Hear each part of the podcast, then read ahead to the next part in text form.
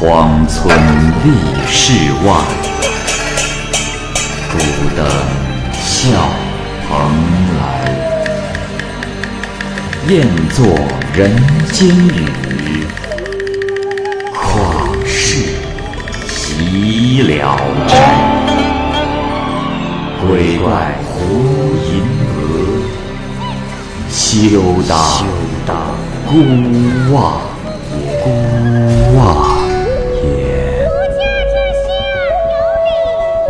白话《聊斋故事》，《聊斋故事》之晚霞，蚂蚁播讲。每逢五月五日，赛龙舟的游戏啊，在吴越一带是特别的流行。这时呢，人们将木头的中部剖开挖空，做成龙的形状，再画上鳞甲，涂上金黄色和青绿色的油彩。上面是雕饰的屋脊，红色的栏杆，用锦绣做成帆和旗子的样子。船尾呢，做成龙尾的样子，有一丈多高。木板被布绳牵着垂下来，有小孩就坐在木板上翻滚摔跤，做出各种巧妙的游戏。但是木板的下面就是江水，很是危险，弄不好就会掉下来。因此，一般的人家是不会让自己的小孩从事这样的行当的。所以呀，在购买和训练这样的小孩子的时候，就得先用金钱收买他们父母的嘴。预先训练小孩，让他娴熟。若小孩不慎落水身亡，做父母的也不得反悔。苏州的风俗与吴越一带的戏小孩不同，则是在龙舟上载上美丽的歌妓，载歌载舞。镇江呢，有一个叫做蒋阿端的小孩，才七岁啊，就灵便敏捷，特别的机灵，手脚呢也灵便。没有人能够超得过他，名声身价是日益的上涨，直到他十六岁了，还有船家来聘用他。这一天，船到了金山之下，他呀在表演的时候失误了，落水而死。这蒋老太太只有他这么一个儿子，因此是痛哭不已。这蒋阿端啊，昏昏沉沉的落入水中。自己还不知道已经死了，就只觉得有两个人引导着他前行。他一看，这水里却是别有一番洞天。再回头看看，只见这四面环绕水流波浪，跟墙壁一样的屹立着。就这么走着走着，不一会儿，一座宫殿映入了他的眼帘。这时啊，有个人戴着头盔蹲在那里。那两个人就说：“呃，公子啊，此人就是龙窝君，公子快行礼呀。”便让阿端向他行礼。这龙窝君啊，十分温和的说：“好，呃，以阿端的技艺，可以入柳条部。”于是啊，阿端就被带到了另外一个地方，是一座四面围龙的大殿。阿端走上东廊，就有几个少年出来给他行礼。这些少年啊，大约十三四岁的样子。很快，就有一个老妇人走了过来，大家都称他谢老。谢老坐了下来，想看看阿端展示一下他的绝技。等他演完之后呢，这个谢老啊，又教给他了钱塘飞亭的舞蹈，洞庭和风的乐曲。只听得各院都传来了阵阵的锣鼓之声。又过了一会儿，各院的声音就都平息了。这谢老啊，唯恐阿端不能马上练就娴熟了，就开始唠唠叨叨的来教导他。而阿端呢，只要看一遍，自己再学一遍，就已经非常明了了。这谢老啊，就高兴的说。哈哈哈哈好，哈哈哈我得到的这个孩子真是不比晚霞差。哈哈哈第二天，龙窝军检查各部，各部啊都集中到了一起。首先考察的是夜叉部，夜叉们戴着假面，配着鱼服，他们敲响的大锣是一个周长有四尺多大的，又擂响了四个人才抱得起来的大鼓，声音啊，就像打雷一样喧闹的，让人听不下去。等他们跳起舞来，只见波涛汹涌，在空中横流，偶尔一点星光洒下，一着地呀，就熄灭了。龙窝军急忙让他们停下来，又轮到乳鹰部开始表演。乳鹰部啊，都是一些十六七岁的漂亮女子，她们演奏的声乐美妙精细。一时间，习习清风吹来，水面的波涛都平静了。此时，水渐渐凝结起来，宛如水晶世界，是上下通明。考察完毕之后，大家。都退到了西面的台阶下候命。接下来呢，考察的是燕子部，都是一些未成年的女子，其中有个女郎，大约只有十四五岁，挥动衣袖，轻侧着脑袋，跳起了天女散花舞。她身姿轻盈的飞舞起来，从她的衣襟、袖子、袜子、鞋子里。五种颜色的花朵都散落下来，随风飘荡，落满了庭院。跳完之后呢，燕子步也到西面台阶下站立。阿端在旁边悄悄地观察这个女子的表演，心里非常的喜欢她，就向同部的艺人问道：“原来啊，此人就是晚霞。”过了不久，龙倭军点到了柳条部，他要着重啊。对阿端进行考察，阿端在前面跳舞，只见他喜怒随着乐腔变化，舞蹈动作随着音乐节拍而展开。龙倭军夸奖他聪慧有悟性，赐给他一件五彩的连衣裤，鱼须形状的金丝所制的素发带箍，一颗夜明珠镶嵌在上面。阿端拜谢龙倭军的恩赐，也走到了西面的台阶下。各自保持队形。阿端在人群中远远的注视着晚霞，晚霞也在远处凝视着他。过了一会儿，阿端慢慢的离开了本部，向北走，晚霞也渐渐出了本部，向南走。他们俩之间距离只有几步之遥，但是这宫殿法力严明，谁也不敢乱了队伍。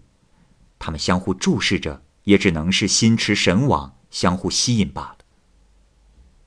过了一会儿，又考察了蛱蝶部，童男童女一起跳舞，他们的身材高矮、年纪大小、衣服的颜色都选取一样的。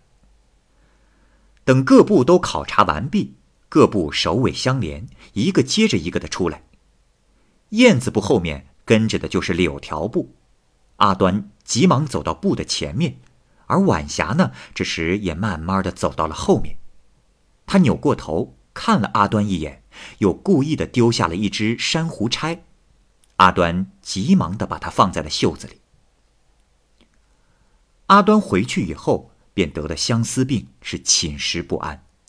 谢老呢，就给他送来了美味的食物，每天探望他两三次，殷切的安抚照料他。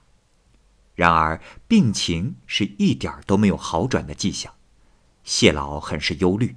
但是又没有办法，就说：“哎呀，这可如何是好啊？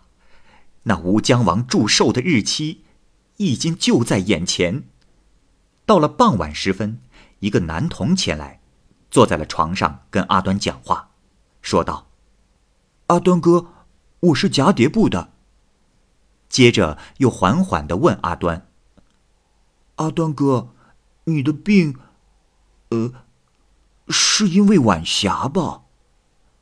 阿端吃惊的问道：“这，啊，你是如何知道的？”那男童笑着说：“嘿嘿嘿我怎么不知道啊？因为，呃，晚霞姐和你一样啊。”阿端凄然的坐起身来，向这位男童询问了解决的办法。男童问道：“呃，阿端哥，你还能走路吗？”阿端答道：“啊，勉强还能自己走一走。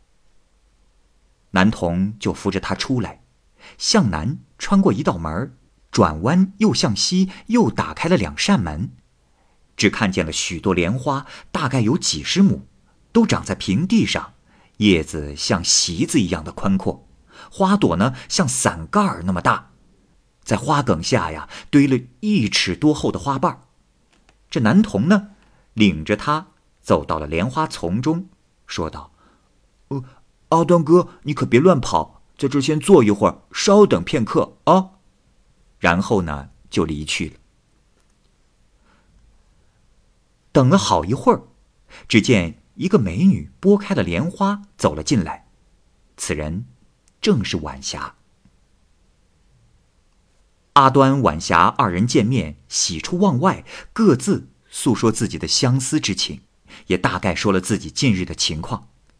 然后他们用石头压住荷叶，让荷叶变成了一座屏障，又让花瓣均匀地铺在地上。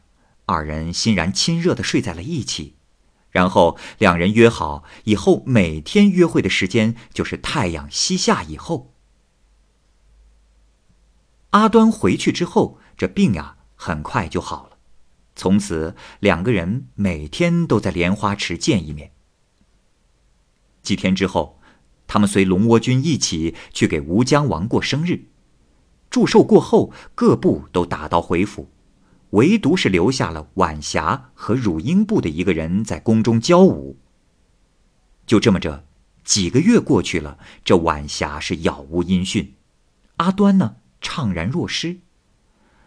倒是谢老啊，每天来往于吴江府之间，这阿端呢就假称晚霞是其表妹。请谢老带他一块儿去，盼望着晚上能和晚霞见一面。就这么着，阿端留在了吴江王门下几天，但是这宫中规矩森严，晚霞苦于不能出来，阿端呢也只好又回去了。又过了一个多月，阿端呆呆的思念着，几乎啊感觉自己要死了。这一天。谢老走进屋来，伤感的向阿端吊唁说：“阿端呐，你，哎，你可要挺住啊！”阿端问道：“啊，谢老，不知是何事啊？为何如此说？”这，哎，那晚霞姑娘，那晚霞姑娘，昨夜投江自杀了。阿段一听，十分的惊讶，悲愤交加的落下了泪，不能控制自己。于是他把所穿的龙宫中的衣冠撕毁，在身上藏了金珠，便逃了出来，想要跟晚霞一起去死。可是啊，这江水却像墙壁一样，头根本撞不破。没办法，阿端只得想再回去。可是又害怕被问起为何撕毁衣冠的事，罪名将会更加的重。想来想去，计策用尽，这汗如雨下，都湿透了脚跟儿。正在这时，他看见这墙壁下有一棵大树，于是像猴子一样攀援而上，渐渐的爬到了树梢。他猛力的跳下去，可是奇怪的是，衣服却没有湿。竟然已经浮出了水面，这不经意间呀，他好像感觉自己又回到了人世。于是啊，就挥动双臂往岸边游。好不容易游到了岸边，在江边坐下休息，又想起了老母亲，所以啊，就寻了船要坐船回家去。他到了家乡，环顾四周的房屋，感觉恍如隔世。于是啊，艰难的朝家门走去，忽然就听到窗户里有个女子说道：“啊，婆婆，你的儿子就要回来了。”这声音像是晚霞的声音。一会儿，与阿端母亲一块出来迎接他的，果然是晚霞。此时，二人大喜于悲。而他的母亲则是既悲伤又怀疑，既惊讶又高兴，极尽了各种的情态。原来，晚霞在吴江王府里是觉得腹中有东西蠕动，这龙宫中法规森严，她害怕迟早若是把孩子生下来，会招致横祸，深受刑罚，而且又不能见上阿端一面，便想投江寻死。没曾想，这身子啊，随着水浮了起来，在波涛中沉浮。正好有艘客船经过，将他救了起来，询问他身住何处。晚霞呢，原来是苏州的名妓，因溺水而死，找不到尸体，所以啊，妓院也不再有她的名籍。于是他就想去镇江蒋家，并且说那是他的婆家。船上的人呢心善，于是带他雇了只小船，将他送到了蒋家。刚来到蒋家那会儿啊，蒋母怀疑这是个错误，晚霞呢自己说没有弄错，于是把情况的来龙去脉告诉了蒋母。蒋母因为见他风姿美妙，非常的喜欢他，但是怕他太过年轻，肯定不会终身守寡。这晚霞是孝顺恭敬。看家里面贫穷，硬是脱下了身上珍贵的首饰，卖了很多钱。蒋母觉得他确实非常专一，很是高兴。但是儿子不在家，唯恐晚霞一旦临产，亲朋好友都无法相信，便跟晚霞商量。晚霞说：“婆婆多虑了，这个孩子只要是蒋家真正的孙子，又何必要外人知道呢？”这蒋母听了之后啊，也就安心了。此时正好阿端回来了，晚霞是非常的欣喜，难以自控。蒋母也一直怀疑儿子没有死，暗中啊挖开儿子的坟墓，可是尸骨还在，便拿出这件事情来问阿端，阿端这才醒悟了过来。然而阿端还是害怕晚霞。厌弃他已经并非人类，于是就嘱咐母亲不要再说此事。母亲同意了，就和亲朋好友说，当时找到的并不是儿子的尸体，但是他始终担心晚霞不能生孩子。不久，晚霞竟生下了一个男孩，抱扶起来与普通的孩子无异，母亲才慢慢的高兴了起来。时间长了。晚霞也渐渐觉察出阿端不是人，便说：“阿端，你为何不早些告诉我呢？凡是鬼穿上龙宫的衣服，经过七七四十九天，飘忽的魂魄都会坚实的凝固起来，与活人无异。若是能够得到宫中的龙角胶，就可以接上骨节，生出肌肤。”只是没能早点弄到。后来，阿端卖掉了他随身带出的珠子，有个外国的商人出了几百万元的高价将其买下，这蒋家呀也因此变得极为的富有。蒋母生日的时候，夫妻俩一起载歌载舞，举杯敬酒，向母亲祝寿。可是没多久，这事儿啊就传到了怀王的耳朵里。